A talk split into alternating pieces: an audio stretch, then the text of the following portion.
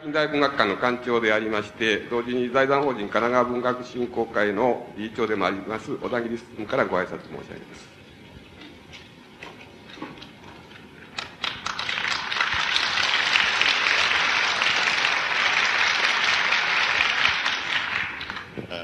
私のご挨拶は、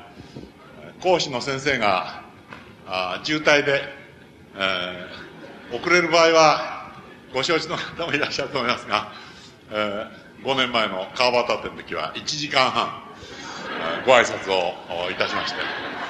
えー、田久保先生が、あ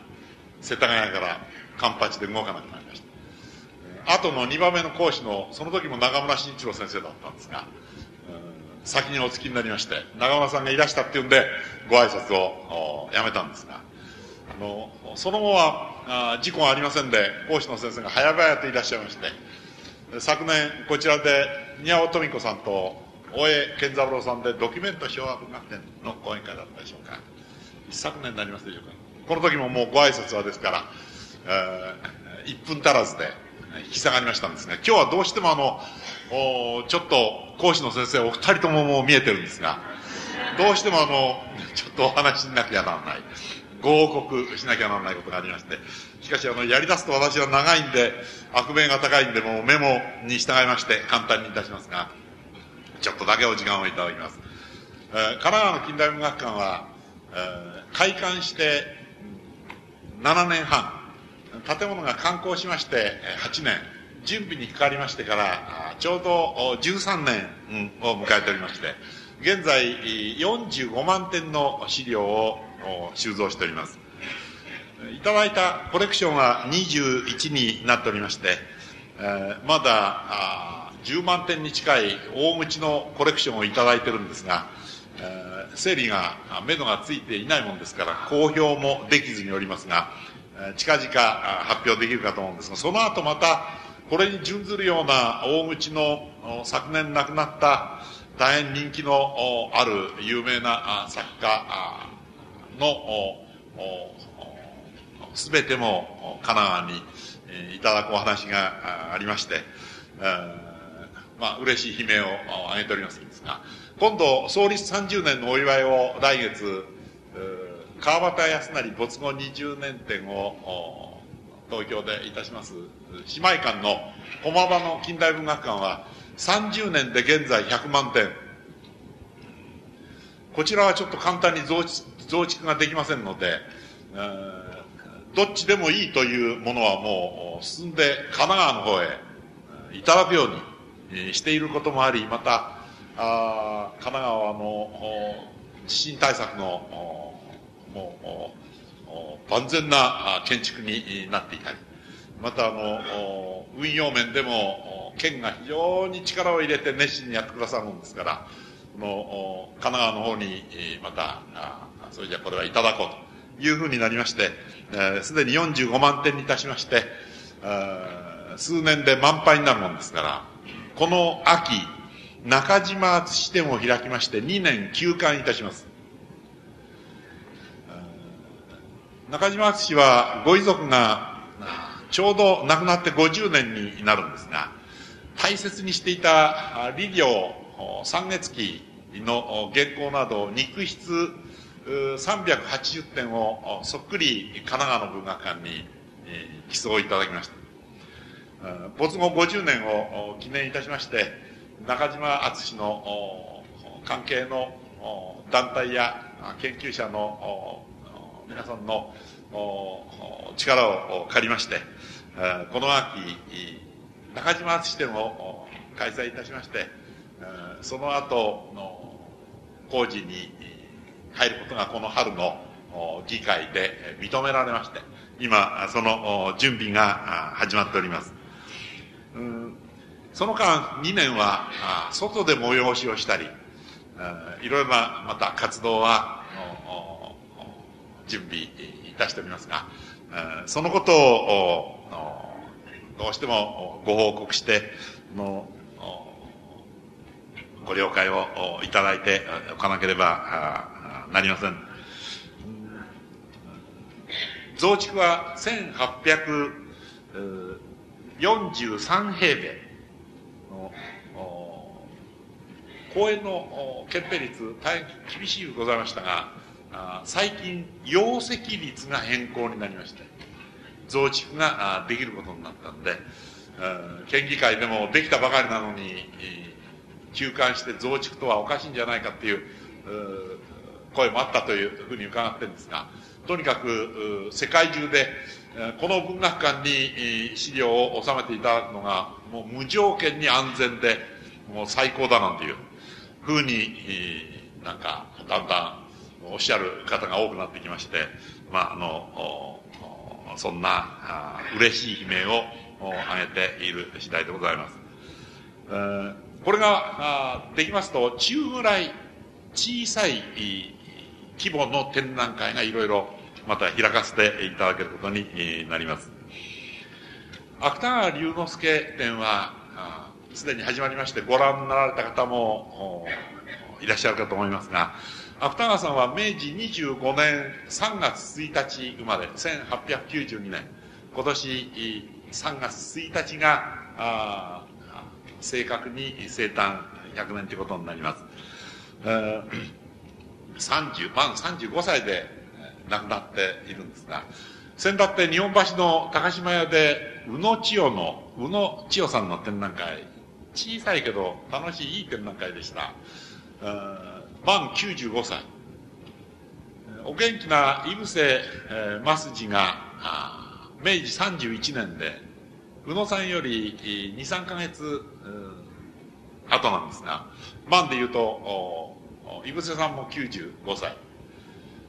芥川さんはお元気でおられればももちろん100歳なわけですがなんかあのおこの頃は漱石が古代人でしょなんていうお子さんなんかが 出てきましてそうしますと大正終わりなんですけど大正生まれの私どももも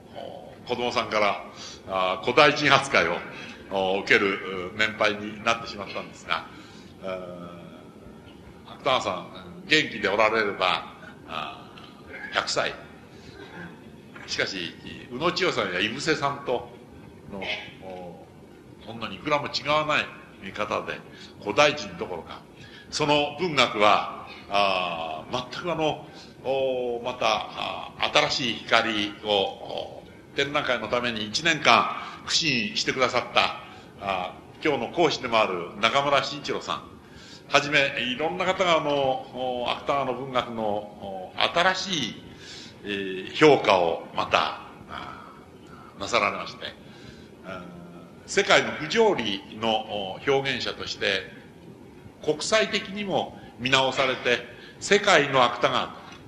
という視点で、中村さんはあの、これからお話があると思いますが、堀達夫堀さんと大変親しくなさられたお弟子さんというか後輩っていうか一番親しくなさった方で堀さんが芥川さんの学弟子ですから、まあ、あのそういう系譜のもう全く他にいらっしゃらない貴重なの作家なんですがその中村さんが1年間苦心惨憺なさられまして、一生懸命の準備をなさって、豪華な、素晴らしく楽しい展覧会が、ただいま、港の見える丘公園の方で、開かれている次第でございます。これをご覧いただくとわかるんですが、あの、出品物の解説の札をよく見ていただきたいんですが、キャプションと言いますが、この説明がよくできております。の自分で言うのもおかしいんですが、若い職員たちが、とても成長してくれまして、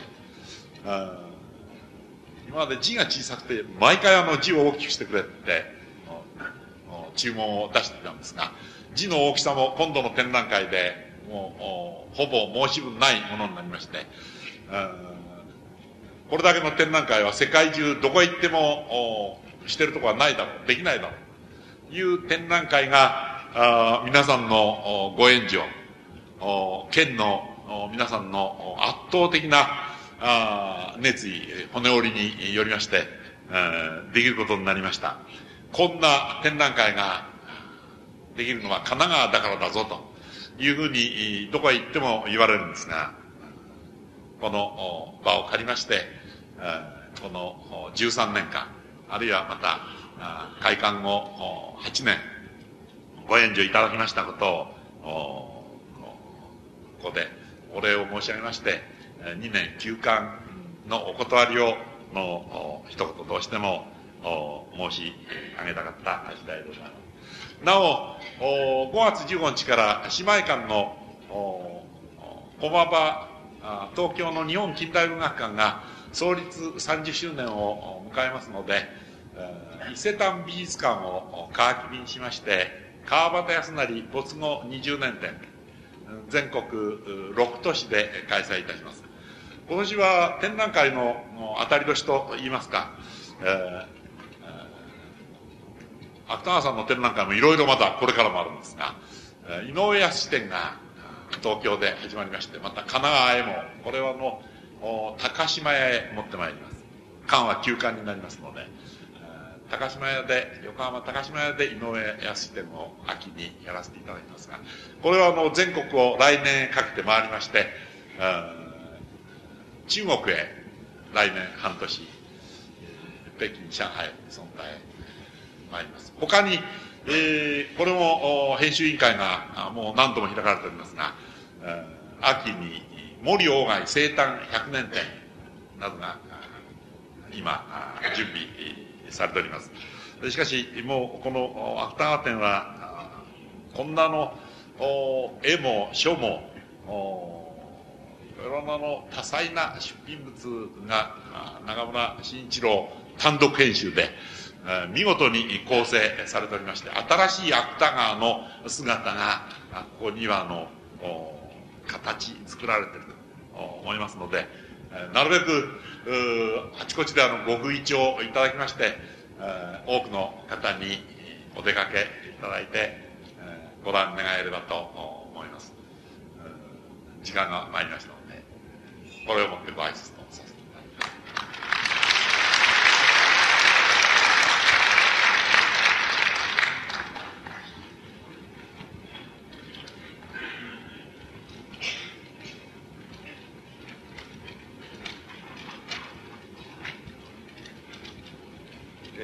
それでは講演の方に入らせていただきます。えー、最初に吉本隆明先生です。えー、芥川における反復概念という題で講演いただきます。えー、皆様のお手元にあのプロフィールをお配りしてあると思いますが、あの先生の経歴その他につきましては、あのプロフィールをどうぞご覧いただきたいと思います。それでは始めさせていただきます。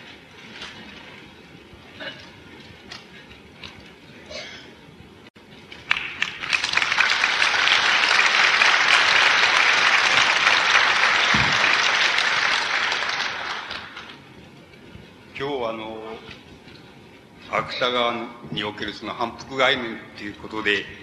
えっ、ー、と、お話しするわけですけども、あの、この、この表題はまあ、漠然と、そういう、そういうふうにでもつけようかな、みたいなことで、あの、つけた次第ですけれども、あの、反復っていうことに少し、あの、やはり、こだわってみたいっていうふうに思います。反復っていうのは、あの、えー、普通僕らが言う場合には同じことが何度も何度も繰り返されるっていう場合に反復っていう言葉を使いますけれども、この反復っていう概念にあることにあの、思想的な意味を与えたのはキルケゴールだと思います。キルケゴールの反復っていう概念のうちで一番大切なことはどういうことかって言いますと、それあの、二つありまして、一つはその反復っていう概念はえっ、ー、と、水奥っていう概念と同じだ、同一概念だ。ただ要するに水奥っていうのは、あの、現在から過去の方に向かって、あの、自分に、あの、何か繰り返し、物事は繰り返すもんであるとか、そういう繰り返しっていう概念が自分の方にあって、それで過去の方に対してその、あの、追憶したとき、過去の方の振り返ったときに、それは追憶っていうのだ。それで、えっと、それに対して反復っていう概念は、あの、未来の方に向かって自分の方に何、物事っていうのは反復するもんであるっていう概念が自分の方にあって、それで未来のことについて、その、まあ、そういう言葉を使ってるんですけど、追憶する。そういう場合にそれを、あの、哲学的な意味での反復っていうことだっていうふうに、あの、キルケゴールは言っています。つまり未来の方に向かって、あの、繰り返す、物事は繰り返すもんだっていう概念を持って、あの、えー未来の方向性を見るっていう、そのことがその反復っていう概念だっていうふうに言っております。で、あの、このことを、あの、え、あの、芥川について、あの、考えてみたいわけです。で、えー、あの、終わりまで到達できるかどうかはわかりませんですけども、あの、できるだけ素早く、あの、やってみたいと思います。で、ご承知のように、その芥川が、あの、いわば、その、あの、なんて言いますか、えっ、ー、と、文学的に、出発したって言いましょうか。出発したのは、花っていう、その、お今昔物語かなんか、その哲学かなんかをその主題にした、あの、花っていう、その、まあ、歴史小説なんですけど、それがあの、芥川の、まあ、主要作と言いましょうか、出発点になっております。で、この、この花っていう作品が出てきたときに、その、まあ、芥川の、まあ、先生にあたるその師匠であるその、あるいは芥川が唯一尊敬して師匠だと思っていた、その、漱石があの、あなたはその、の作品に感心したと。それで、この、このような作品をもう、20か30作ったら、あなたはもう言うに、あの、文学の世界で、あの、一個の、自分を主張し得るその、サッカーっていうふうに言えるようになるだろうっていうふうにあの、な褒め言葉を、あの、漱石が与えたわけです。それで、あの、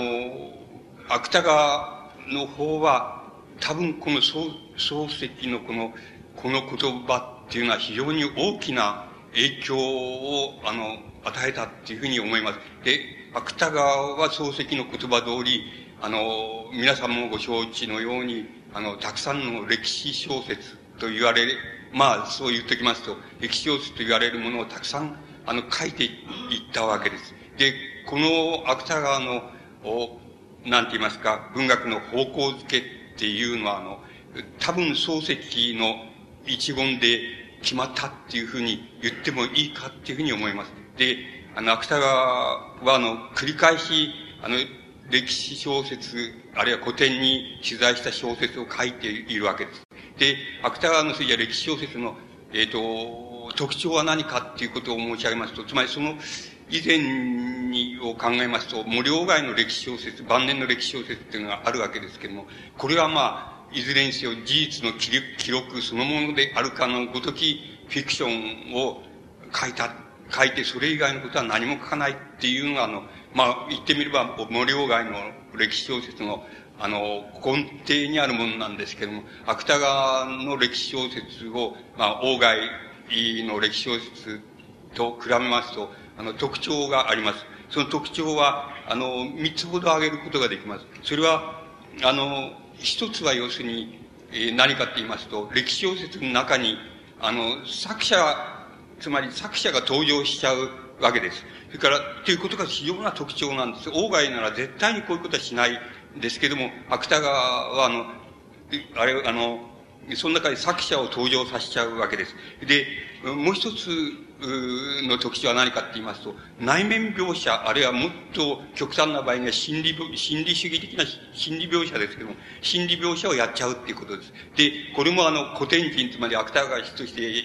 あの、素材を取った平安朝時代の物語ですけど、平安朝時代人なんていうのが到底、こんな心理主義的な、あるいは心理的な、あの、ニュアンスとか、あやとかっていうものを考えるはずがないっていうようなくらいまで、その、なんて言いますか、登場人物の内面描写、あるいは心理主義的な描写をしてしまうっていうことが、あの、芥川の歴史をするともう一つの特徴です。で、もう一つの特徴はもちろん、ただの物語性っていうことです。これは古典物語でもあの、外の物語、あの、歴史小説も同じですけど、要するに物語性っていうことになります。これをあの、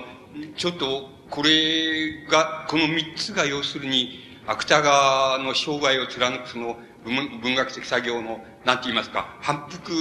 概念のその基礎になっているものですから、ちょっとだけ、その、例を挙げさせていただきます。で、あの、花を例にしてもいいんですけど、一番典型的に、えー、あの、なのあの、羅生門っていう皆さんも映画になったりしてご存知の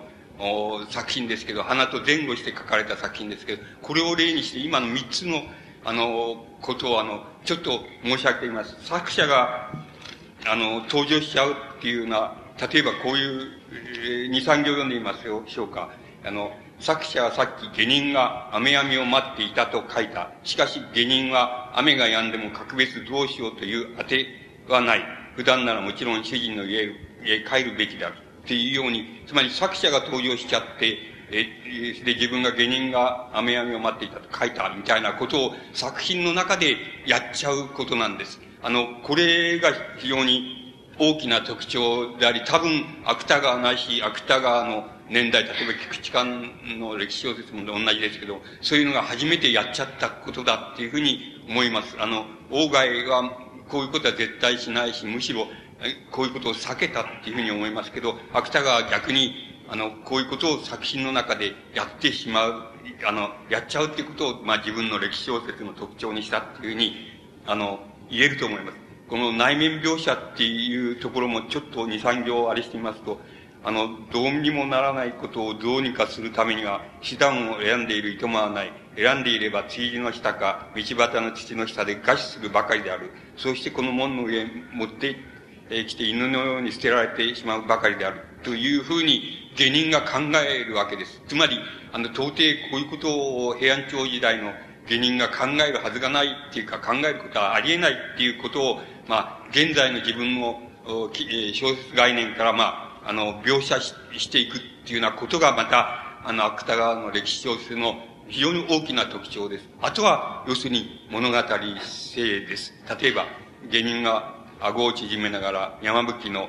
風見に重ねた紺の沖の肩を高くして門の周りを見ましたっていう風な具合に、要するに物語をあの、えー、非常に微細に描写するっていうことになります。で、あの、これ、この三つを挙げますと、芥川の、うん、龍之介の文学の出発点、あるいは、その、芥川の発生っていうふうに言ってもいいんですけども、そういうものの根本をなす、その、うん、歴史小説の大きな、あの、柱っていうのが、あの、言い尽くせるんじゃないかっていうふうに思います。で、同時にこれ、この三つのことが、芥川の、生涯の小説のその反復概念になるわけです。でその反復概念をもう少し丁寧に、あの、説明しますと、多分芥川の小説の、うん、全部を説明したことになるんじゃないかっていうふうに思いますので、もう少し、まあ、丁寧に、あの、説明して、あの、見たいと思います。例えば、その芥川、今申し上げました、大体作者が、要するに物あの、歴史小説の中に登場してしまうっていう、そういう芥川の小説概念の特徴は、どういうふう、まあ、もう少し例を挙げてみますと、どういうふうに、あの、なるかって言いますと、例えば孤独地獄っていうような、あの、やっぱり古典に取材した作品ですけども、えっ、ー、と、どういうことになりますかって言いますと、この、この話を自分は母から聞いた。母はそれを自分の王子から聞いたと言っている。話の真偽は知らない。ただ、王子自身の成功からして、こういうことも随分ありそうだと思うだけである。はい、これは失礼しました。その、これは王子っていうのは母方の、の、大祖父という意味で、あの、再起行為っていう、徳川時代のその、医師の通人って言いましょうか。えー、だった人です。それで、それ、あの、それが吉原でその、あの、えー、つまり、宝刀好きなその禅宗の坊さんと出会って、それで坊さんが、要するに、あの、地獄にはその根本地獄とその近辺地獄とそれ、それからその孤独地獄っていうのがあるんだ。それで自分みたいに、自分はその孤独地獄っていうのにかかってるから、この吉原へ来て遊んだってちっとも面白くはないし、あの、まあ、憂鬱なだけな状態になってるっていうようなことを説明するところがあるわけですけど、あの、それ、その作品でもやっぱり、あの、作者が中に登場して、それから作品に入っていくっていう、あの、形をとります。これは、あの、現代小説って言いますか、現代を取材に、あの、素材にした小説でも同じです。例えば、やっぱり初期の芥川に父っていう小説があります。これは、あの、自分の中学生時代のその、なんて言いますか、修学旅行で上野駅集まっていて、上野駅の構内入ってくる、あの、人物たちのその品評会を開いている。そしてそのうちにその品評会で一番悪口を言ってる、あの、男の父親が入ってくるわけですけど、その父親は、あの、滑稽なその、なんか、洋服を着て、その、ふらふらして、杖を、杖を持って、ふらふらしてるわけですけど、あいつは、あいつはなんだって言ったら、言うと、その、友達で言うと、その、息子である男が、あの、あいつはロンドン古事記だっていうふうに言っちゃうっていうことを言っちゃうわけです。それで自分はその、はっと、それを聞いてて、はっとしたけど、その、なんかそれを言うだけの、あれはなかったっていう、つまり勇気はなかったみたいなことを、あの、小説なんで、小さい小説なんですけどそこでもやっぱり、しかしここにいた自分たちの連中には、自分たちの連中には一人もそれを知っている者が、だから皆、のせの口からこの滑稽な人物を適当に形容する言葉を聞こうして聞いた後の笑いを用意しながら面白そうに野瀬の顔を眺めていた。あの、中学4年生にはその時の野瀬の心持ちを推測する名画が。自分は怪しく、あるいは野瀬のファーザーだと言おうとしたっていうふうに自分っていう言葉で、やはり、あの、作者が、あの、登場してきてしまいます。で、これ、この、この作者が登場してきてしまうっていう、あの、うんこの特徴は、秋田川の歴史小説の特徴は、繰り返しているうちに、次第にあの、拡大していきます。つまり、あの、作者の登場する部分が多くなっていきます。それで、しまいにどういうことになるかって言いますと、これはあの、えっ、ー、と、まあ、晩年に近くなった時に、あの、安吉者っていうふうに普通言われている、その、安吉、堀川安安吉っていうその人物があの主人公になって出てくるあの作品があるんですけど、つまり安安安吉がこういうふうに思ったっていうような書き方で出てくるわけですけど、その安吉者っていうようなところから、あの、なんて言いますか、だんだんその安吉イコール作者、あの、っていうふうに、だんだんあの、変わっていって、つまり、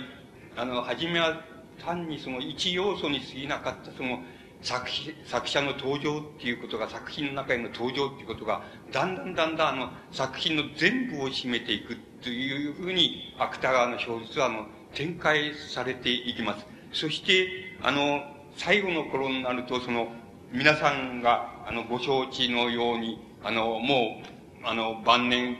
うん、つまり、だいぶあの、神経も、体も危なくなってきた頃の作品ですけれども、そういうふうになってきます。例えば、あの、大道維新介の反省なんていうとか、あるアホの一生とかっていうふうになってきますと、その、登場してくる作者が、イコール、あの、書いてる私だ。つまり書いてる作者だっていうふうに、それがイコールって、まあ、数学で言うと、あの、二本棒のイコールじゃなくて三本棒のイコール、つまり全く合同だって同じだっていう意味のイコールですけど、そういうふうになっていきます。で、それは、あの、最後の、あの、あるアホの一生みたいなものまで、あの、続きまして、それで、それが極まっていくわけです。で、その、まあ、あの、最初の、つまり、あの、安吉ものなんですけれども、最初にその、登場する作者が、あの、自体が、その、安吉って書いてある人物が、同時に作者自体だっていうのが始まるのが、多分、あの、大正13年後だから死ぬ、まあ、2、3年前だと思いますけれども、あの、少年っていう作品があります。それはや、これも安吉もの一つなんですけど、この場合のもう安吉はもう、イコール、あの、登場する作者であるというふうに言っていいようになってきます。話は簡単なことで、あの、自分がバスに乗り込んで、の乗っていると、その、迎えに、あの、女の子が乗っていたと。そこへその、あの、牧師さんがもう乗り合わせていた。そして牧師、牧師さんがその、あの、女の子にその、今日は何日だか、知ってますか？なんていうふうに、あの、聞くわけです。で、女の子は、あの、知ってますよっていう、いうわけで、あの、言うわけですね。で、今日は、あの、12月25日でしょうって言うとすると、な、あの、牧師さんがその何の日ですかって言うと、えー、と、言うわけです。で、それはまあ当然、あの、キリストの、あの、降誕日だっていうふうに、あの、答える、あの、子供が、少女が答えることを期待して、牧師さんがそういうふうに、あの、聞くわけです。で、25日です。で、今日は何の日だろうかっていうふうに、また質問すると、あの、少女が、あの、えっ、ー、と、今日は私の誕生日ですっていうふうに言うわけです。で、あの、乗っていた安吉は、えあの、少し愉快になってきたっていうふうに言うわけです。はじめはつまり、この牧師はなんていう、その、嫌な奴だろうと、つまり、あの、こんな小さな子供に、その、なんか今日、今日がそのキリストの誕生日だってことを言わせて、それで、あの、大切な人が生まれたんだよ、みたいな、その、お説教したくて、その、そういうことを少女に問いかけたんで、なんと、なんというその無法なその、牧師だろうっていうふうに、安吉はその同じように乗り合わせてそういうふうに思ってた。ところが、あの少女が、あの、今日は私の誕生日ですって言ったら、言ったので、まあ、途端にだんだん愉快になってきたっていう、あの、小説なわけです。牧師さんは、あの、笑って、いや、とてもいい日に生まれましたねっていうふうに言った、言って、まあ、それ以上のが何も始まらなかったっていう、あの、そういう短い短編なんですけど、この辺りで、あの、安吉っていうその、うん、バスに乗り合わせたその人物がイコール作者だってあったり、あの、安吉の感想っていうのは、イコール作者の感想だっていうふうに、あの、変わっていった、その変わり目の作品だっていうふうに思われます。で、あとはもう、本当に、もう、なんて言いますか、あの、作中の主人公、例えば大道義新助の反省だったら、新助っていう人物がイコール書いている、あの、それはイコール登場した作者であり、同時にイコール、それは書いている作者であるっていうふうに、あの、なってして、言ってみれば、別の言葉で言えばその自伝的な小説っていうことになるわけですけども、自伝的な小説を、あの、芥川は書くににつれて、つまりそれが極まるにつれて、あの、つまり死が近づいてくる、自殺が近づいてくるっていうことに、あの、なるわけです。しかし、いずれにせよ、その、初めは、あの、歴史小説の中にわずかにその注釈者として登場したその作者っていう部分が、あの、繰り返し繰り返し障害の中で繰り返されているうちに、その作品の中に占める部分が多くなっていきまして、それがだんだん極まっていって、その登場してくる作者イコールその書いている作者っていうふうに、あの、堂々になっていったときに、大体、その反復概念っていうものも、作者っていうものの反復概念も、まあ、極まりまして、同時に芥川の、あの、性も極まったと言いましょうか、その、えー、自殺っていう行為に入っていく、その、契機になっていくっていうことになるわけです。つまり、芥川におけるその作者の登場っていう最初のあの、こう、なんて言いますか、あの、反復概念の、こう、基礎なんですけども、これはものすごく重要なことになって、芥川の小説の、あの、生涯っていうものを、あの、支配していくわけです。で、あの、え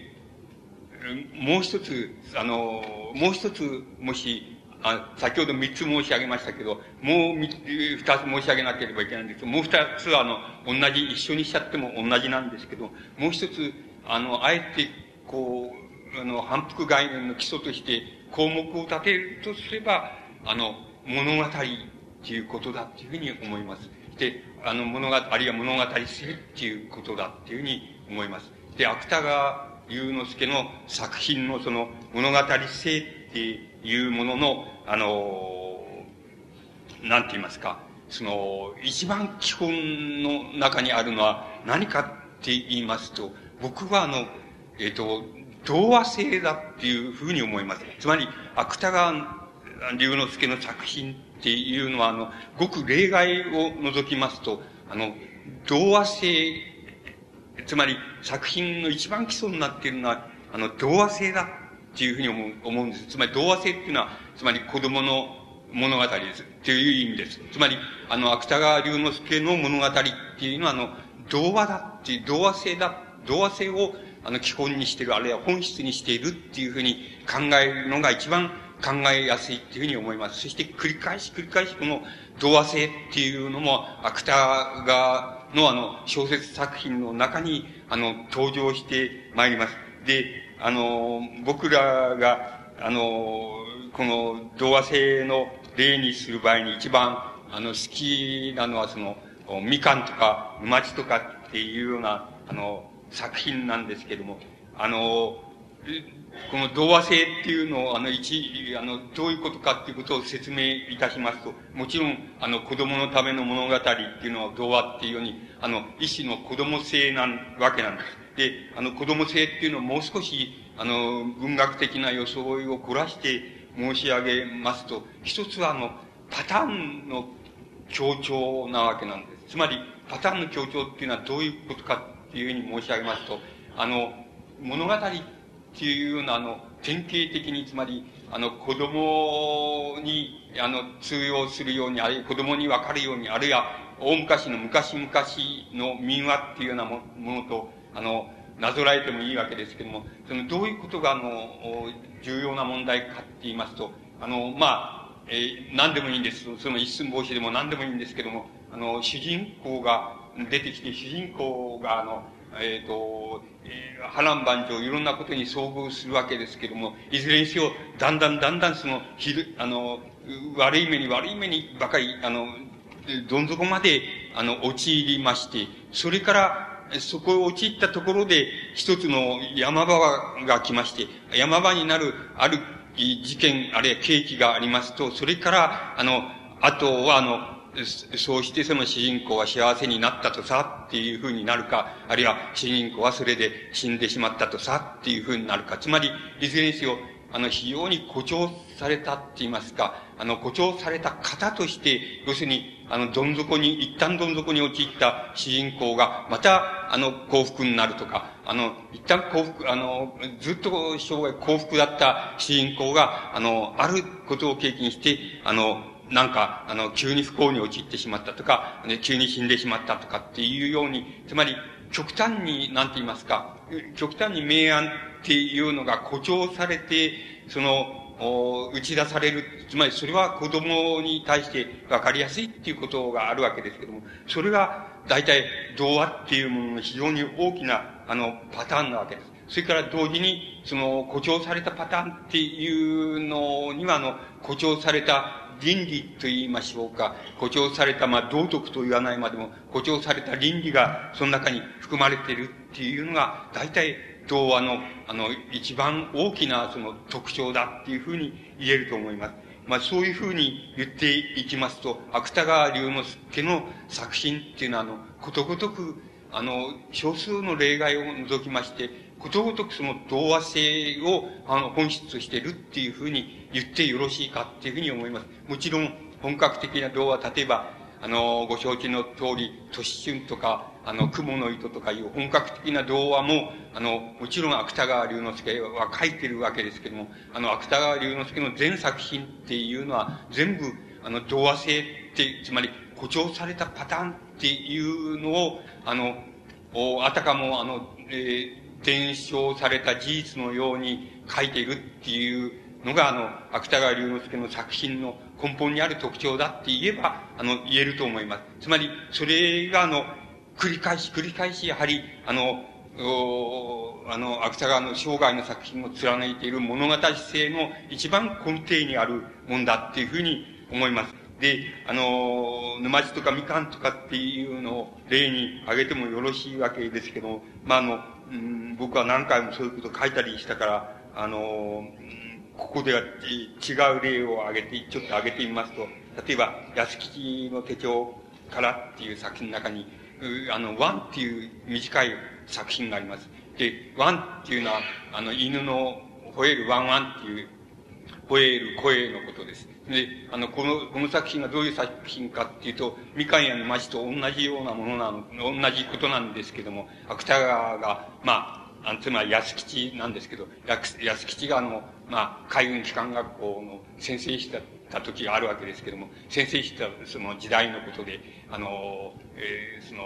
学校の近くの、その、教師たちがよく行く、その、レストランみたいなもので、あの、昼食かなんかを食べていった。すると、同じレストランに、その、えっ、ー、と、海軍の死刑、死刑の将校が、やはり、あの、ご飯を食べながら、あの、えー、ビールかなんか飲みながら、その、いたと。で、その将校たちが見ていると、あの、下の窓から下の方に向かって、あの、ワン、ワンと言えっていうふうに、あの、怒鳴ってるっていうんですね。それで、あの、保吉はその、何、何を一体してんだろうと思って、下を向くとその、下に、あの、乞食の子供さん、子供がいた。で、あの、乞食の子供に向かって、あの、死刑将校たちが、まあ、半分酔っ払ってでしょうけれども、ワンと言えっていうふうに言ってる。ワンと言ったら、あの、これをやるとか言って、それで、ワンと言えって言って、あの、下にいる、あの、小じの子供あの、それを欲しいんだけれども、その、ワンっていうのが恥ずかしいので、あの、周りを、あの、あの、キョロキョロ見回して、誰もいないみたいなことを確かめながら、ここ、小声でその、ワンって言う、言う、言うわけです。で、もっと、もっとちゃんと言えとかいうふうに、将校たちはまたからかう。そうすると、あの、少し大きな声で、ワン、ワンっていうふうに、その、乞食の子供が言った。それで、あの、そうしたら、その、みかんっていうか、ネーブを、あの、その死刑将校たちが、あの、テーブルの上にネーブを投げて、えー、投げて、窓から投げてあった。そして下の子供が、それを、あの、喜んで、あの、拾って食べたっていうふうなことなんです。それで、保吉は、あの、えっと、や、こう、安吉のその、感想っていうことになるわけですけども、安吉はその、えー、つまり自分はちっともあの、その、個人、個人のあの子供なんかに、その同情したことなんかちっともなかった。自分はそういう同情する奴は、あの、えー、その、なんて言いますか、あの、それは偽善者なんだっていうふうに、あの自分はいつでも思ってて、その同情したことはちっともなかったっていうふうにあの、まず書いてあるわけです。つまり、それが、あの、童話性の一つのパターンなんですけども、つまりそれは誇張だっていうふうに思います。つまり、芥川の誇張なんで、つまり、あの、うんと、あの、古事記っていう、その、ものに対して、あの、うんと悪く、あの、誇張して、悪く、あの、思っているっていうことをまず強調するっていう、強調するわけです。で、あの、安吉はそんなことはちっとも考えたことがあって、で、同情したような顔する奴はみんな、あの、偽善者だっていうふうに、普段はそう思ってたって、思ってたっていうふうに言うわけですね。で、その、あれを目撃したと。そしてよくよく考えてみると、あの、この、これと同じで、自分だってその、おなんか、給料を、あの、生活のために給料を欲しいために、この、あの、このワンって言ってるのと、あの、勤めに行ってワンって言ってるのと同じじゃないかっていうふうに安吉はそういうふうに考えるわけです。で、ところで、あの、今度は給給料日に、今度は転して給料日になってくるわけです。で、給料日になって、あの、安吉はその、勤めてるその、海軍機関学校ですけども、その、あの、ところに行って、死刑係の将校が、まあ、会計をやってる、月給を渡す係をやってるわけですけど、そこ行って、あの、月給を、あの、私の給料をくださいっていうふうに行くわけです。すると、あわかりましたとか言って、言うんだけど、その死刑官はなかなか、あの、あの、なんて言いますか、なかなかその、給料を、あの、いろんな用事にかこつけて、なかなか渡してくれないわけわけです。で、そこのところで、あの、渡してくれないで、ちょっと安吉は、あの、その死刑将校に向かって、あの、ワンとそれ、つまりその死刑将校っていうのはその、レストランで小じにその、あの、ワンと言えって言ってたその将校であるわけなんです。で、あの、安吉はそこのところで、あの、あの、ワンと言いましょうかっていうふうに、その死刑将校に言うわけです。つまり、あの、それは、あの、あの、要するに、このワンっていう、あの、なんて言いますか、作品の、まあ、作品の作品たる言えんって言いましょうか、言えんなわけです。そうすると、僕、えっ、と、それをまあ非常に、あの、うまく、リアルにうまく書い、うまく記録、実録である、実話であるかのごとく書いてありますけれども、僕の理解の仕方では、やはり、あの、フィクションであるっていうふうに思います。で、あの、いや、根本にあるのは、あの、本当だったことが元になってるでしょうけども、この誇張のされ方っていうのは多分フィクションだったっていうふうに思います。つまり、芥川龍之介っていう人は、あの、そういう気がない人ではないですけれども、あの、古事記を見て、俺は全然同情なんかしないんだっていうような人ではなかったっていうふうに実際は思います。あの、実際の芥川龍之介はそうだと思います。しかし、あの、この作品では、俺は絶対そんなことしたことはなかったって。で、あの、あのこんな同情する奴はもう、あの、偽善者だっていうふうにいつでも思ってたっていう、そういう、つまり、冷たい心を俺は持ってんだっていうことを、あの、芥川のって言いますか、安吉がそれを強調するわけです。しかし、これは多分フィクションなんであって、あの、このフィクションは、あの、童話性を、あるいは作品性と言ってもいいんですけども、童話性を成り立たせるために、どうしても必要な、あの、フィクションだったっていうふうに思います。それから、あの、また逆に今度は給料日に、その、同じ死刑官が、その、給料係をしてた。で、それは本当かもしれない、事実あったことかもしれないんですけど、そこに行ってなかなかあの、ぐずぐずしてて、あの、忙しがってなかなか給料を渡してくれないので、あの、ワンと言いましょうかっていうふうに芥川が、あの、あの安吉は言ったっていうふうに書いてあるわけですけど、そんなことを僕は芥川が言うような勇気のある人、勇気、勇気かどうかわかりませんけれども、そういうずうずしいって言いますか、あの、あの、つまり、ね、こう、大胆なって言いましょうか。そういうことを言える人じゃないように僕は思います。ですから、多分これもあの、一種の誇張であるっていうふうに、作品を成り立たせるための、あの、誇張であるっていうふうに僕には思われます。だから、あの、これは、あの、いずれにせよ、あの、書いてる書き方自体を素直に読みますと、あたかも実録であるかのごとく書かれておりますけれど、けれども、多分実録のように書かれた、あるいは実記録のように書かれた、あの、フィクションであろうっていうふうに僕には思います。そして、これは芥川の作品の非常に根本にある大きな、あの、特徴だと思います。で、あの、あたかも実録のように書かれているフィクションっていうのは、あの、芥川の作品のもう本質性だっていうふうに僕には思われます。あの、これはみかんというような作品でも、あの、同じことです。つまり、えっ、ー、と、あの、東海道線かなんか乗ってって、東京へ来る、二等、二等の車で、二等の車両で、その、乗ってた。つった、あの、みすぼらしいなりの少女が、あの、入ってきて、三等の切符で、あの、自分の前のところへ座って、それで、あの、構わずにその、あの、トンネルに入るのも構わずに、その、あの、窓を開けようとして開けてしまった。で煙がわんわん入ってきたってって、こんな無作法な、あの、嫌な、あの、子供はいないっていうふうに思ったんだけども、トンネルを出たところで、その、少女がその、踏切のところにいる、あの、来ているその男の子に、その、みかんをこう、投げてやった。で、これは多分、要するに、これからその、東京へ、あの、方向、高校に行く女の子で、それで弟たちに、その、別れに来た弟たちにそういうみかんを投げてやってたんだ。そういうふうに思うわけ。それで、あの、それを見て、あの、この人生は唯一憂鬱でくだらねえところだっていうふうに思っていた自分が、あの、一瞬その、とてもいい気持ちになったっていうような作品が、あの、みかんっていう作品ですけど、ここでも僕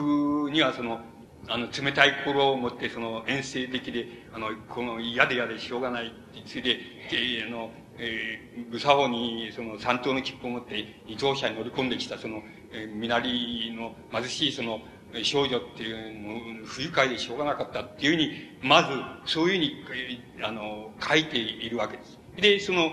あの、みかんを投げてやったのを見て、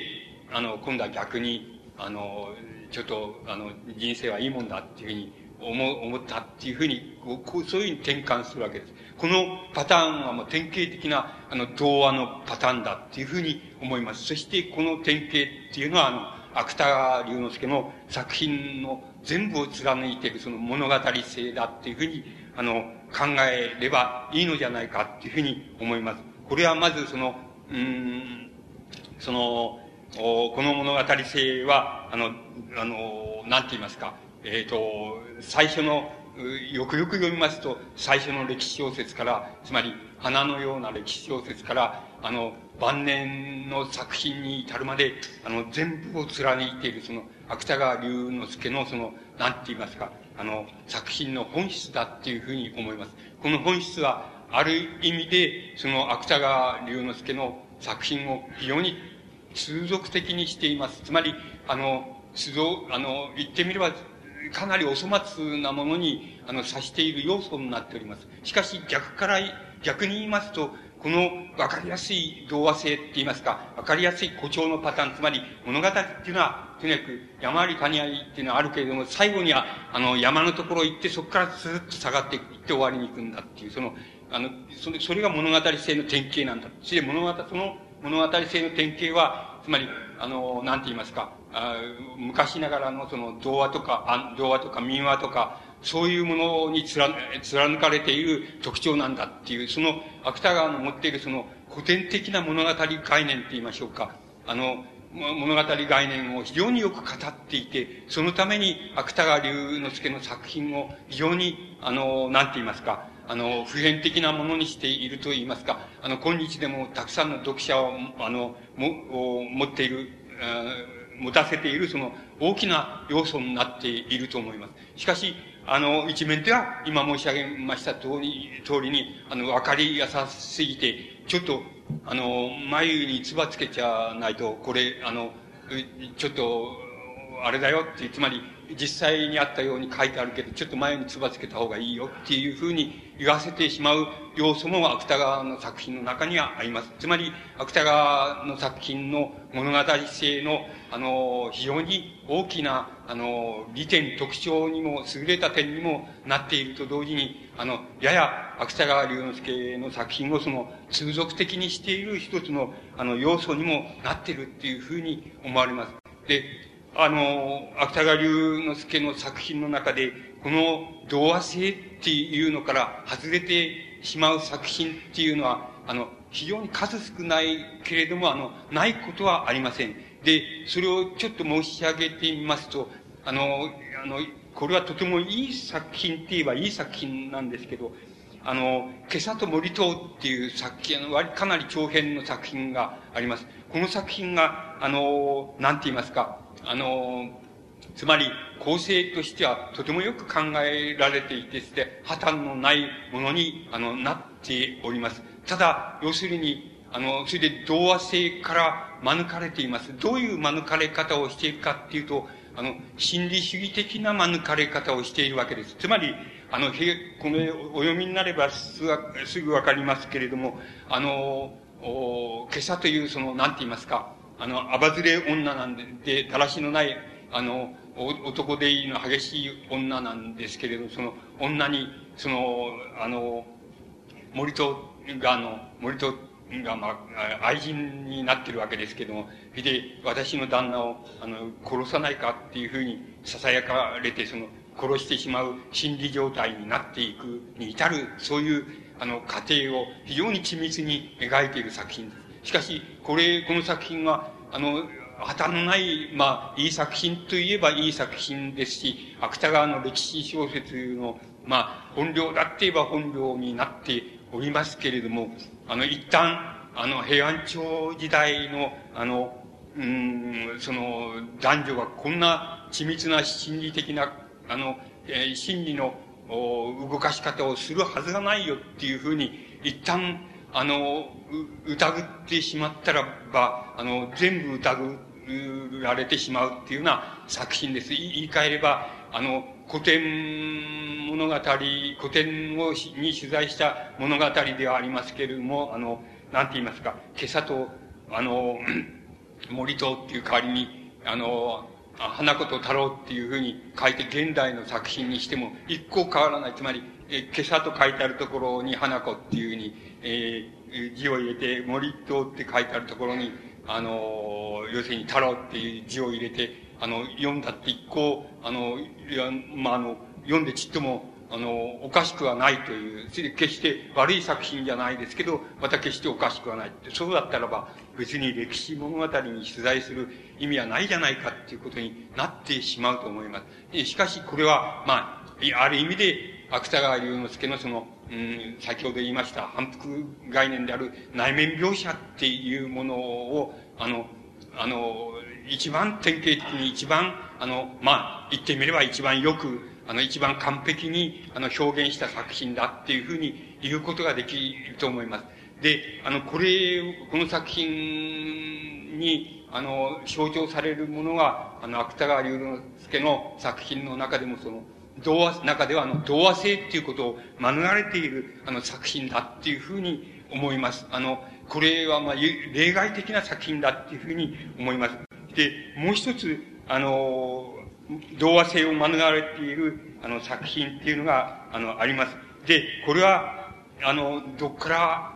僕の理解の仕方ですけれども、あの、どっから読んでもこれは優れた作品っていう、あの、まあ、僕はまあ、芥川龍之介の代表的な作品だというふうに思いますけど、晩年の頃、晩年に近い頃、その、幻覚三宝っていう、あの、作品を書いております。これは、幻覚というその、本所に住んでいるその絵描きさん、かって割合によく知られた絵描きさんで、それでまた、あの、えー、こう、え、あの、陰国って言いますか、こう、犯行ですけど、犯行についてのその特許を取ったりして、あの、お金も小金も貯めたっていうような、そういう、あの、幻覚っていう、あの、そういう元絵描きさんが、あの、もう、おなんか、あの、老人性の結核で、その、床についちゃって、もう死病の床についてるっていう。で、その、お、お、細君である、その、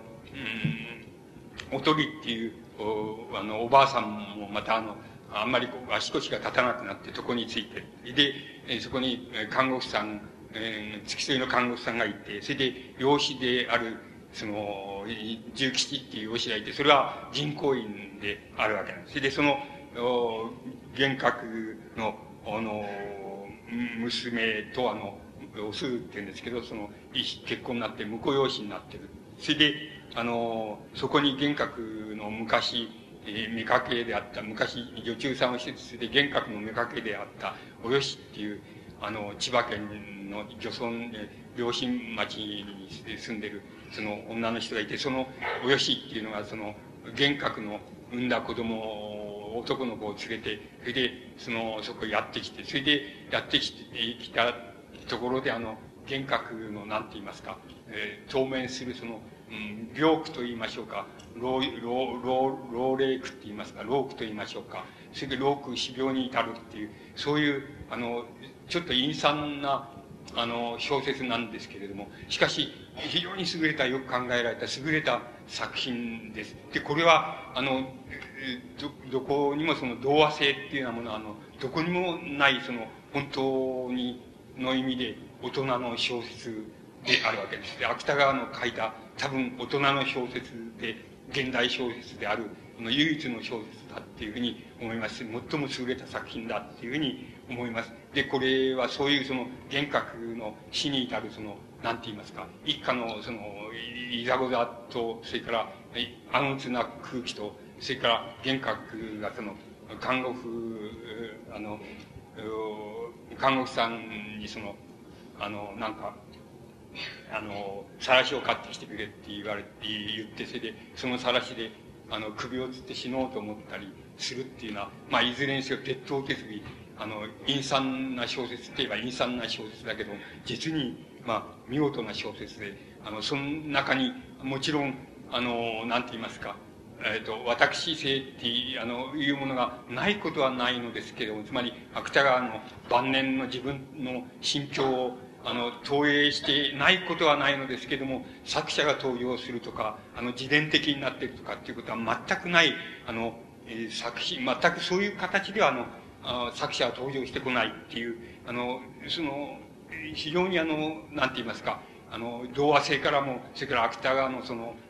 言ってみれば、あの、文学概念であるその反復概念っていうのの、どれにも該当しないような、あの、えー、非常に特殊な、それでまた唯一のあの、優れた作品だっていうふうに言えるものですけども、これだけはあの、えっ、ー、と、どこにもあの、童話性の気配もないっていうことで、芥川の作品の中ではあの、うん、特別な意思を占めているっていうふうに、あの、僕には思われます。それで、あの、この幻覚、あの、幻覚参謀っていうのは、あの、なんて言いますか、ちょうど、あの、まあ、師匠、えー、師であるその、漱石の作品に、その、なぞらえれば、ちょうど漱石の明暗っていう小説に、あの、該当するもんだっていうふうに、対応するもんだっていうふうに言うことができると思います。つまり、幻覚参謀っていうのは、芥川龍之介の明暗なんだっていうふうに言うことができます。つまり、あの、漱石の明暗が、あの、まあ、なんて言いますか、自伝的な要素がどこにも入っていないっていう、その、まあ、おそらく初めての小説だ、なんだ。それでまた優れた構成を持っている。で、出てくる、出てくる、人物はみんな、平凡なって言いますか、非凡さのどこにもないような、つまり作者の影なんかどこにもないような、そういう登場人物を登場させている、その非常に珍しい作品なんですけど、それと同じようにこの幻覚参謀っていうのは、あの、えっ、ー、と、芥川の作品の中ではもう、自伝的な影もないし、芥川のその小説概念である、あの、童話性っていうのも、あの、どこにもその、そういう気配もないっていうようなことで、完全にそういうことを切って、その、い言ってみれば、その、えー、幻覚に象徴される、その人間の生活のその、なんて言いましょうか。芥川の好きな、よく使った言葉で言えば、その、しゃばくっていうことですけども、しゃばくの世界を描いた、あの、非常に、あの、珍しい作品なわけです。ここら辺のところで、あの、例外、あの、芥川の、えー、文学作品の童話性っていう物語性からいう、その、童話っていうことからは、あの、例外に属する作品もないことはないのですけれども、本当にそれは例外に属するので、芥川の作品、あの、の本質はもう童話性っていうこと、あの、あるいは童話的なパターン、あるいは童話的な誇張っていう、あるいは童話童話的な二律背反っていうようなものを必ず作品のどこかにあの、潜めていて、それが作品の頂点を成しているって言いますか、クライマックスを成しているっていう、そういう芥川龍之介のその小説概念っていうものの、あの、こう、例外と、それから、あの、本質っていうようなものをとてもよく、あの、語っているんだっていうふうに、あの、思われます。で、あの、僕はあの、今度あの、ちょっとお話しするので、ちょっとあの、芥川の作品を読み返してきたわけですけれども、あの、読み返してきて、あの、今度感じましたことは、あの、かな、えっと、どう、改めて感じたことは、あの、なんて言いますか、芥川があの、あの、漱石って、漱石っていうものの、あの、なんて言いますか、あの、えこう、影響を被ってる度合いっていうのは、もうとても大きいんだっていう、あの、大きいんだなって、つまり、あの、変な言い方をしますと、あの、漱石に見せられた生涯だなっ、生涯と文学だなっていうことを、あの、非常に多く感じました。で、例えばその、うん、いろんなことで言えるわけです。つまり、芥川の閲歴っていうことは、あの、自伝的な小説をこう、継ぎ合わせるとよく出てくるわけですけれども、芥川は、あの、なんて言いますか、あの、父親、あの、のちょうど厄年の時の子供だっていうことで、それで、あの、なんて言いますか、えっ、と、もらい子、形式的にもらい子っていうふうに、あの、いうにやられて、それでまた引き取られるっていうことがあるわけです。それから、もう一つは、あの、なんて言いますか、あの、芥川が生まれてから、やっぱり、あの、数ヶ月、六、七ヶ月、七、八ヶ月でしょうか。七、八ヶ月頃、あの、母親は精神異常になって、あの、保育ができなくなるわけです。で、芥川は、あの、えっ、ー、と、母方の実家、芥川家に、あの、なんて言いますか、引き取られるわけです。で、そこで、あの、なんて言いますか、あの、芥川の母親の、その、あ、姉ですけども、姉、独身の姉ですけども、姉にその、芥川はそこで育てられているわけです。で、育てられて、それで、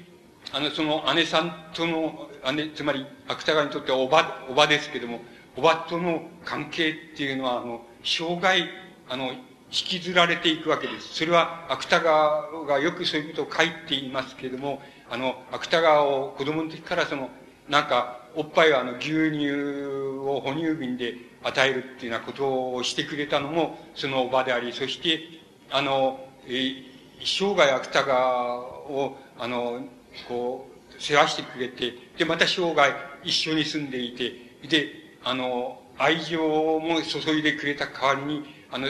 その愛情がもう息苦しくてしょうがなかったっていうことを芥川は書いていますけれども、あの、そういう関係を、あの、おばさんと結びます。で、この関係は、やはり、なんて言うんでしょうか。つまり、あの、単に、あの、おい、おいとおばとかっていう関係よりも、やや、あの、これも芥川独特の言葉遣いをすれば、その、やや神話力が強い関係です。つまり、あの、なんて言いますか、性的な神話力が強い関係っていうようなことが言えると思います。だから、結婚しても何しても息苦しくてしょうがないて、また自分をよく継がしてくれ、だけど息苦しくてしょうがないっていうような、あの、ことを芥川10回していますけれども、あの、そういう関係が、あの、出来上がります。で、あの、これはやっぱり、あの、漱石が、あの、なんか、あの、父親、母親の、その晩年の、つまり年取ってからの子供で、恥ずかしいからっていうので、あの、もらい子に、あの、や、あの、やられて、それで、あの、その、道具屋さんのうちで、それで、あの、道具屋さんの夜店のところ棚ざらしにされていて、それで、姉さんが通りかかって、かわいそうだっていうんで、うちへ連れてきたとかっていうような、あの、エピソードっていうのを自分で書いていますけど、そして、それからまた、今度は、父親のその部下であった、あの、塩原家っていうのに、の、養子にやられて、で、陽花のその、夫婦の仲が悪くなって離婚沙汰になってきて、また実家に引き取られると。で、漱石自身の言葉によれば、その、俺は品物と同じだったってで、あの、同じだったってで、その、うん、実の父親は俺を全く品、品物ぐらいにしか、厄介な品物ぐらいにしか扱ってくれなかったっていうふうに書いています。それからまた、洋家の父親は、あの、や、品物だけど、これは役に立つ品物、品物なんだっていうふうにしか、あの、扱ってくれなかったっていうふうに、あの、漱石は実戒しています。それで、芥川も同じように、あの、なんか、言ってみれば、あの、生まれてから、その、うん、えっ、と、乳、乳児、あの、幼児の時代っていうのの芥川っていうのは、やっぱり相当惨憺たるもんだったっていうふうに、あの、言うことができると思います。この手の閲歴っていうのも、あの、漱石ととっても、あの、よく似ています。つまり、似ています。で、あの芥川っていう人は、あの、多分、そういうことは、あの、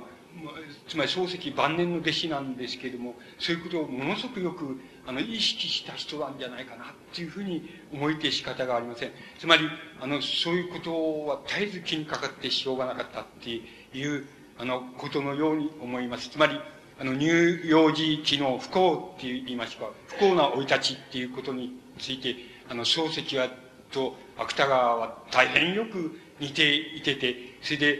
あの、大変よく似た、あの、気の仕方って言いましょうか。そういうことを、あの、しています。で、あの、あの、例えば、あの、大道寺晋介の反省の中でしたか、あの、あるは法の一緒でしたか、つまり、20歳頃自分は本屋さんの、あの、なんて言いますか、あの、はしごで本屋さんの上の方の棚のとこから下を見下ろしたその店員さんと、あの、本屋さんのお客さんがいた。そういうのが小さく見えた。で、あの、自分はそれ見見ながら、その、人生、もう20歳の頃、その、人生は一行のその、ボードレーにしかないんだっていうふうに自分は考えたっていうようなことを、あの、言って、あの、言っています。で、芥川は、あの、つまりそれを、あの、青春期の自分の、なんて言いますか、あの、なんて言いますか、自分の青春期の、こう、なんて言いますか、あの、考え方みたいな風にそれを述べていますけど、本当は僕は、あの、そうじゃないと思います。つまり、あの、そうじゃないと思えるのは、もう一つ、もう一箇所、もう一つあって、芥川の、自分、あの、ある旧、旧への式っていう、あの、つまり、遺言ですけども、遺言の中で、あの、自分はなぜ自殺するかっていうふうに言って考えてみると、それは、あの、ただそのぼんやりした不安なんだっていうふうに言っています。でぼんやりした不安っていうことを、やっぱり芥川はあの、えっと、現に今自分が時代であり、また現在の自分の職業であるとか、生活にまつわる反差ないろんな関係とか、そういうことに、の、あの、厄介さっていうことを考えて、そ不安でしょうがないっていう、それでぼんやりした不安っていうことを、そのように、あの、理解して書いていますけど、僕はこのぼんやりした、芥川のぼんやりした不安っていうのと、その、人生は、20歳の時人生はもう一行のボードレールにしかないんだっていうふうに、あの、冷たいニヒルな、あの、気分に、あの、持っていたっていうようなことを書いていますけど、この二つは特にそうですけども、僕は、あの、僕は自分の考え方からすれば、これはもう、あの、乳、乳幼児期の、あの、なんて言いますか、芥川の閲歴に由来する。特に、やっぱり、あの、自分はその、なんて言いますか、あの、母親の精神異常な母親の子で、それで牛乳で育てられたって、え、で、牛乳で育てられたっていうことを自分は絶えず、その気にしてて、友達に対しても、その母乳で育てられた友達に対して、いつでも虚勢を張ってた、みたいなことを書いていますけど、僕はこれ、えっ、ー、と、そうでないのであって、あの、牛乳で育てられたか、あの、母乳瓶で育てられたかっていうことじゃなくて、あの、母親からの、まっとうに、あの、母親とのまっとうな関係っていうのを、あの、結ばない、この乳児の時に、すでにもう、あの、なんて言いますか、あの、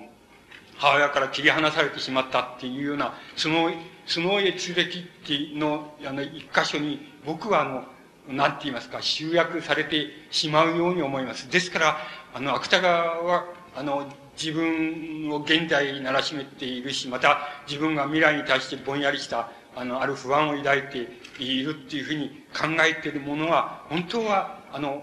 つまり過去に対して自分が、あの、あの、過去から受け取られた自分が受け取ったその不安っていうもののその、なんて言いますか、一種の反復、未来への反復概念だって言いましょうか。そういうふうに言うことができるんじゃないかっていうふうに思います。あの、そういう点で言えば、あの、芥川もうあの、随分、あの、思い、あの、思い違いをしているところが、あの、あるように思います。しかし、あの、この思い違いっていうことは、あの、どうすることもできないので、あの、なんて言いますか、未来が先すばま、先つぼまりみたいになっていくっていうふうに考えるざるを得ないっていうような、そういう考え方っていうのは、多分、あの、過去に由来するだろうなっていうふうに、つまり過去の閲歴に由来するだろうなっていうふうに思います。このことは多分、芥川あの、死のその、漱石と、つまり漱石のあの閲歴、これは道草のような作品を読めばよく書いてありますけど、あの、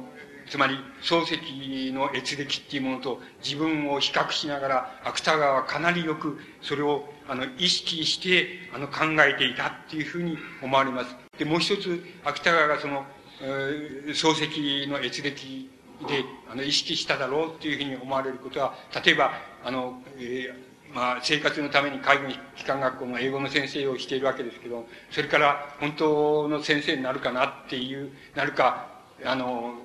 なっていうような段階の時に、あの、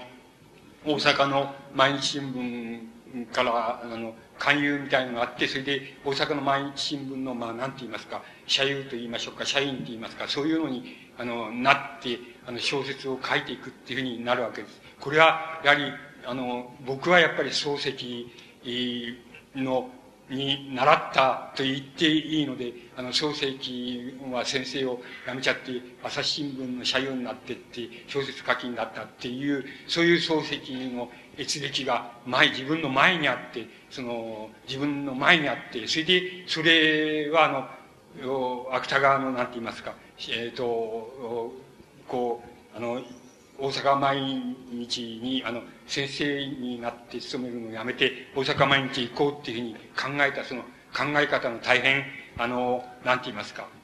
原動力になったんだっていうふうに、あの、なったんじゃないかっていうふうに思われます。で、あの、作品で言いまし、言いましても同じで、あの、幻覚参謀は先ほど言いましたように、あの、明暗になぞらえることができますし、また、あの、漱石、漱石で言えば、あの、心に該当するのは多分、あの、将軍っていう、やはり、あの、野木将軍を、まあ、なんて言いますか、風刺した作品があるわけ、野木将軍のその、死って言いますか、純死っていうのを、自殺っていうのを風刺した作品があるわけですけど、これは多分、あの、漱石の、で言えばの、心っていう作品に該当するのだと思いますし、それから、あの、芥川にあの、開花の殺人とか開花の夫っていうようなあの、一種の三角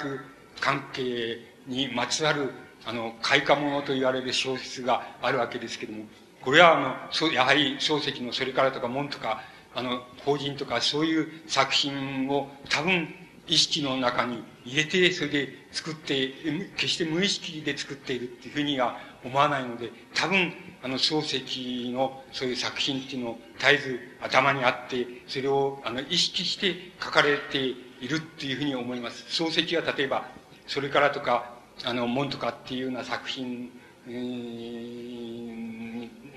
中では、あの、作者である自分よりも、やや、やや年の、まあ、5歳とか10歳とか年下の年代の人物を、その、まあ、ほとんど同時代に該当する人物を、まあ、主人公にすれば、あの、それからとか、門とかっていう作品を書けたわけですけれども、あの、芥川にはもうすでにそういう形で自分より、えー、5歳とか10歳とか下の人を主人公にして、漱石と同じような三角関係の小説っていうのは書くことができなかったっていうふうに、あの、思います。ですから、一足飛びに、あの、明治開化期って言いますか、明治初年の、うん、主人公たちと、初年のその、なんて言いますか、日本近代最初のその恋愛感覚っていうようなものを元にして、で、三角関係にまつわる、こういう、あの、小説を書いたんだっていうふうに思われます。つまり、そこら辺のことを、あの、考えますと、どうしても、なんて言いますか、芥川が、その閲歴についても、その、作品についても、なんか、漱石っていう、あの、自分の、まあ、偉大な、あの、師匠なんです、でしょうけども、偉大な師匠を、あの、なんか自分の、なんて言いますか、生涯のその反復概念の、その、手本にすると言いましょうか、その基本にするっていうことを、いつでもあの、意識していたっていうふうに思えて仕方がないところがあります。で、そこから、そう意識しながら、そこからどうやって出ようかっていう、出ていこうかっていうことが、やはり、芥川にとってとても、あの、重要な問題になったんだっていうふうに思われて、あの、ならないところがあります。これはもう特に、あの、将軍なんかっていう作品を読むと、とてもよくわかります。あの、少年、将軍の中の、あの、野木将軍のなんて言います、に対する風刺と言いますか、皮肉と言いますか、からかい方って言いましょうか、そういうものを、例えば、心の中の主人公がその、あの、野木将軍が明治天皇の死の後追いをして、殉死するっていうようなことが起こって、それで、あの、なぜ殉死するのか。それは、要するに、あの、なんて言いますか、明治10年の時に、その、野木将軍のその遺書によれば、明治10年の時に、その、あの、薩摩軍、つまり西郷隆盛の軍隊に、その軍旗を奪われてしまったっていう、その時もう自分は責任上死のうっていうふうに思ったけども、死を、死ぬ場所を得ないで、それで来てしまったって、で35年間経って、あの、やっと死ぬことができるような場面に当面したっていうようなことにえー、なるわけで、これは心の最後のところに書かれている。それでそれを見て心の主人公である先生は、あの、自分も自殺するっていうふうになるわけです。で、芥川のでは、あの、野木将軍がその殉死する前に、あの、記念写真なんか、あの、撮らしてるっていうのはおかしいじゃないかってし、死ぬ前にそんな余裕があるっていうのはおかしいじゃないかっていう、あの、まさか死ぬ前、あの、死んでからあと、この記念写真が店に飾られるっていうことを予期して、あの、予想して、あの、写真撮らせたわけやる前なんていうふうに、あの、主人公が言って、その、その親父さんに怒られるって言いますか、喧嘩するとこがあるわけですけど、その、あの、扱い方みたいのを見ていると、なんか、やはり、心の結末、あるいは心の主人公の先生っていうのに対して、芥川が、あの、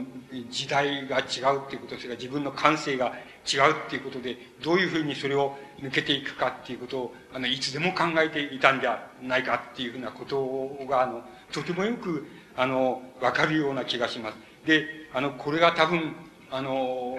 大きな見方ですれば、つまり、あの、芥川龍之介の文学と生涯のその反復概念とは一体最終的に何なのかって言ったら、それは夏目漱石じゃないかっていうことになると思います。つまり、夏目漱石が、あの、芥川龍之介にとって、あの、生涯の反復概念な、になったんだっていう。で、つまり、芥川、そしてその、夏目漱石は、あの、心の主人公を自殺させた、あって自分は自殺したわけではありませんけれども、芥川はまあ、あの、それはあの、つまり、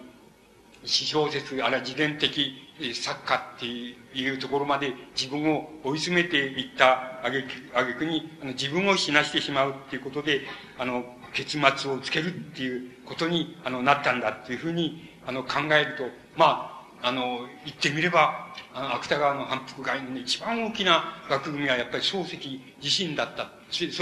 かも作品だけじゃなくて、あの、漱石の生き方それから越歴って言いましょうか。それ全部を含めて、あのまあ、不幸っていうことも含めて、あの、なんて言いますか、漱石自体が、あの、芥川の反復概念の基礎になってたんだっていうふうに、あの、言えば、言えるんじゃないかっていうふうに、あの、思います。もう一つ、あの、うん、少し、あれを、時間を借りますと、あの、えっと、文体、あるいは、あの、表現上の反復概念っていうのもあるわけなんです。それは、あの、なんて言いますか、漱石、えあるいは、あの、漱石の作品及び生涯が芥川の反復概念だっていうの基礎なんだっていうふうに考えれば考えやすいっていうことと、あの、大変関連するわけですけれども、皆さんが、あの、芥川の作品をお読みになれば、あの、お読みになると、えっと、なってあの言葉遣いっていうのはあのもし気にされながらあのお読みになることがありましたら今度はあのぜひその気にしながら読んでいただいただきたいんですけどそれはどういうことかって言いますとあのどういうことかって言いますとあののみならずっていう言葉をあの芥川はもう頻発するわけです。生涯の作品の中に頻発するわけです。つまり、もう、のみならずっていう言葉をやたらに、あの、使うわけです。それも晩年になればなるほど、その、のみならずっていう作品、あの、えっ、ー、と、表現を、あの、多用しております。つまり、この人はおかしいんじゃないですかっていうくらいに、もし気にされると、あの、のみならずっていう表現が多いことが、あの、お分かりになると思います。で、あの、これ、こののみならずっていうのは、あの、これは、師匠である漱石が、割にやっぱり、よく使ってる表現なんです。それで、芥川はそれを真似したのかどうかっていうことは、えー、ちょ、ちゃんと実証しないとなかなか言うことができないのですけれども、一通り、通りな意味で、つまり、芥川の反復概念とは、つまり漱石自体なんだよっていう、大雑把な言い方を成り立つもんといたしますと、やはりこののみならずっていう表現の仕方っていうのは、あの、漱石の表現概念のもう反復拡大だっていうふうに、あの、考えてよろしいんじゃないかっていうふうに思います。皆さんは、のみならずっていう言葉をどういう、お使いにならないえ今お使いにならないと思いますけども、どういう意味かっていうことは、あの、えっ、ー、と、おおよそ、えー、検討はつかれると思います。ところで、あの、えっ、ー、と、芥川のノミナラズっていう言葉の使い方、漱石にもありますけど、それは、あの、使い方を見ますと、あの、ものすごくこれは、つまり逸脱じゃないか。つまり、あの、ノミナラズっていう言葉の使い方した逸脱じゃないか。これは、えっ、ー、と、なんでしょう。つまり、あの、副詞的に使っているかと思うと、あの、関係語的に使ってたりしています。つまり、あの、そうかと思うと、これは、えっ、ー、と、なんて言いますか、意味がないんじゃないかっていう使い方も、あの、していると思います。で、ちょっと申し上げて、ちょっと申し上げてみましょうか。えっ、ー、と、例えばですね、大老慎介の反省の中に、反省の中に、の、ちょっとやってみますと、二人体の、えー、いや、元来だ。元来体の弱かった母は一粒種の彼を産んだ後さえ一滴の父も与えなかった。のみならず、えー、父母を養うことも貧しい彼の、えー、家の生計ではできない相談だった。これは、まっとうな使い方です。つまり、あの、母親が弱くて、あの、一滴の父にも与えられなかった。えのみならずって、つまり、その上にっていう意味で、のみならずっていうのは、これは、あの、上の、まあ、前の文章を受けますから、これは、まっとうな使い方だっていうふうに思います。で、ところで、まっとうない使い方をだんだん申し上げてみましょうか。え、えっと、やはり大道理心介の反省の中で、しかし、彼の迷信は幸いにも次第に消えていった。のみならず彼は西洋史の中に少なくとも彼の迷信には反反証に近いものを発見した。えっと、こののみならずっていうのは、えー、その上っていう、言いその上っていうふうに訳しますと、あの、言い換えますと、少しだけ違ってしまいます。ですから、それだけでなくっていう訳し方をすると、ああの、大体当たると思います。つまり、えー、しかし彼の迷信が幸いにも次第に消えていった。のみならず彼は西洋史の中に少なくとも彼の迷信には暗証に近いものを発見した。で、これその上でもいいですけど、やや違って、あの、正確に言いたいならば、それだけではなくっていう、いう訳し方をすればよろしいような使い方だと思います。で、だんだん逸脱していきます。のみならず、新助自身もまた、嘘に嘘を重ねることは必ずしも父母に劣らなかったっていうのがあります。つまり、父母の見えっ張りっていうことなんですけど、見えっ張りの例を前にずっと前の文章で挙げているわけですけど、で、開業して、のみならず新助自身もまた嘘に嘘を重ねることは必ずしも父母に劣らなかったって言いますと、こののみならずは、えっと、前の文章全部を受けるっていうことに、あの、なります。あの、公文上そういうになります。そうすると、こののみならずっていう言葉が、言葉どういうふうに僕らが考えてみても、あの、直前の文章を受けるならば、まだこれは成り立つけれど、前にある文章全部を受けて、のみならず、開業してのみならずっていうことの、こういう使い方は、やや逸脱ではないかっていうふうに思われます。で、この逸脱は、あの、心理的に言えばどういうとこから来るかって言えば、あの、関係、強い関係づけの意識から来ると思います。あの、来ると思います。ですから、あの、本当、もっと極端に、この、なんて言いますか、あの、歯車なんかにある、その、関係妄想の描写っていうのに関連させて言いますと、あの、自分では、あの、関連が前に書いた、あの、文章全体との関連、この関連が、次の文文章の関連が、自分の頭の中ではとてもよくついている。頭の中って言いましょうか。あの、内面的にはとてもよくついてるんだけど、文章では、あの、あんまりつけらんない。つけらんなくなっているっていうふうに、えー、いうことが、こののみならずを全文全部受けるっていうような使い方に、あの、していると思います。もう少し違いか、使い方をしています。道はもう暮れかかっていた。のみならず道に敷いた石炭柄で、あの、霧雨があらわに濡れ始めていた。で、こののみならずっていうのはもう意味が通らないと思います。つまり関係づけられないと思います。前の文章は道はもう暮れかかっていたって、道が暮れているって、暗くなってるっていう、あの、そういう文章です。のみならず道に敷いた石炭柄で、あの、えー、石炭柄で霧雨があらわに濡れ通っていた。すると、雨が降っていたことと暮れかかっていることとは関係ないわけですから、こののみならずは、ちょっと無理ではないかっていうことになります。ですから、この場合に訳すときには、こののみならずは、そしてまたっていうとでも訳さなければ、あの、訳にならないと思います。つまり、のみならずっていうのは、そしてまたっていう意味だっていうことに、あの、なってしまうわけです。で、まんざら全然不都合とは言えないまでも、ややもう、あの、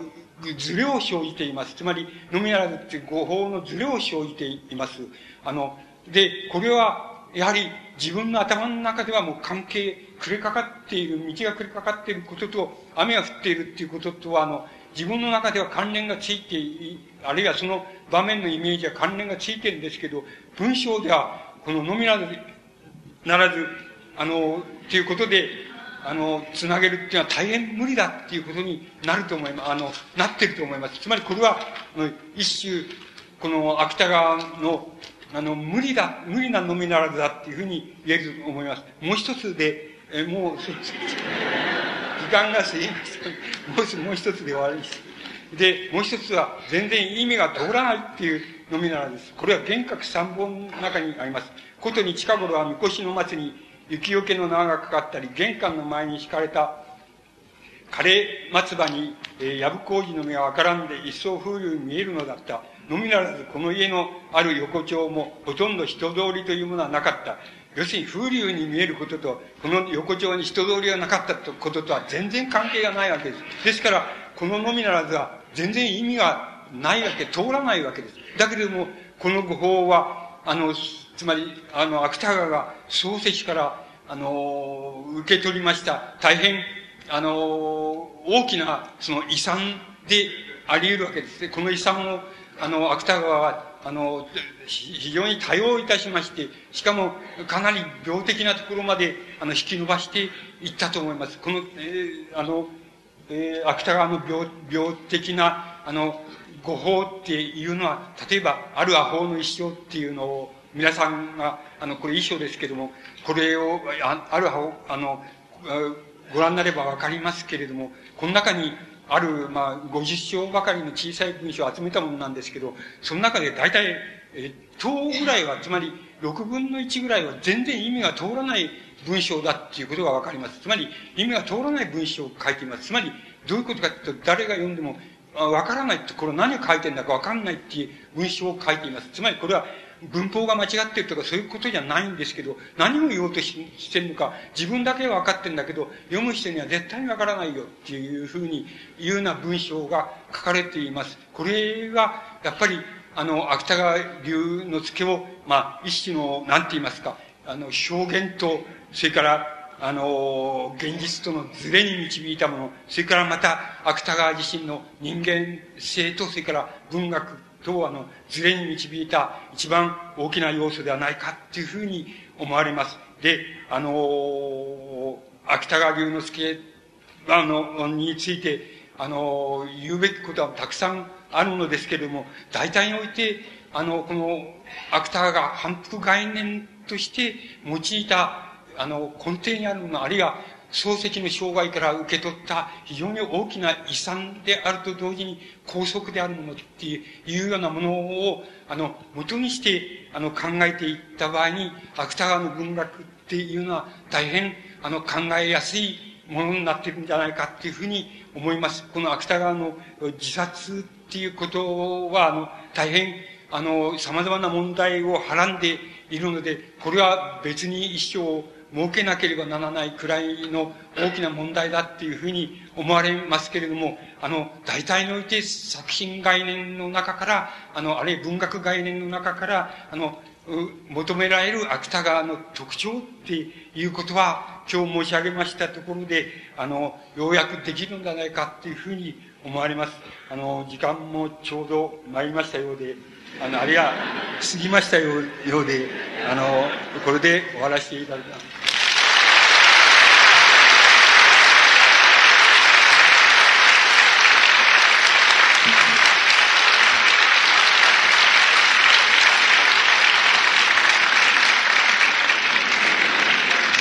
えー、えー、えー、少し過ぎましたんですが、申し訳ありませんけれども、休憩時間を少し短縮させていただきまして、あのー、3時5分、あ、10分から始めさせていただきますので、その間に、あの、トイレ等に行っていただきたいと思います。なお、あの、えー、入り口のロビーのところで、あの、今やっております、芥川龍之介店の図録を販売しておりますので、お求めの方はどうぞお求めください。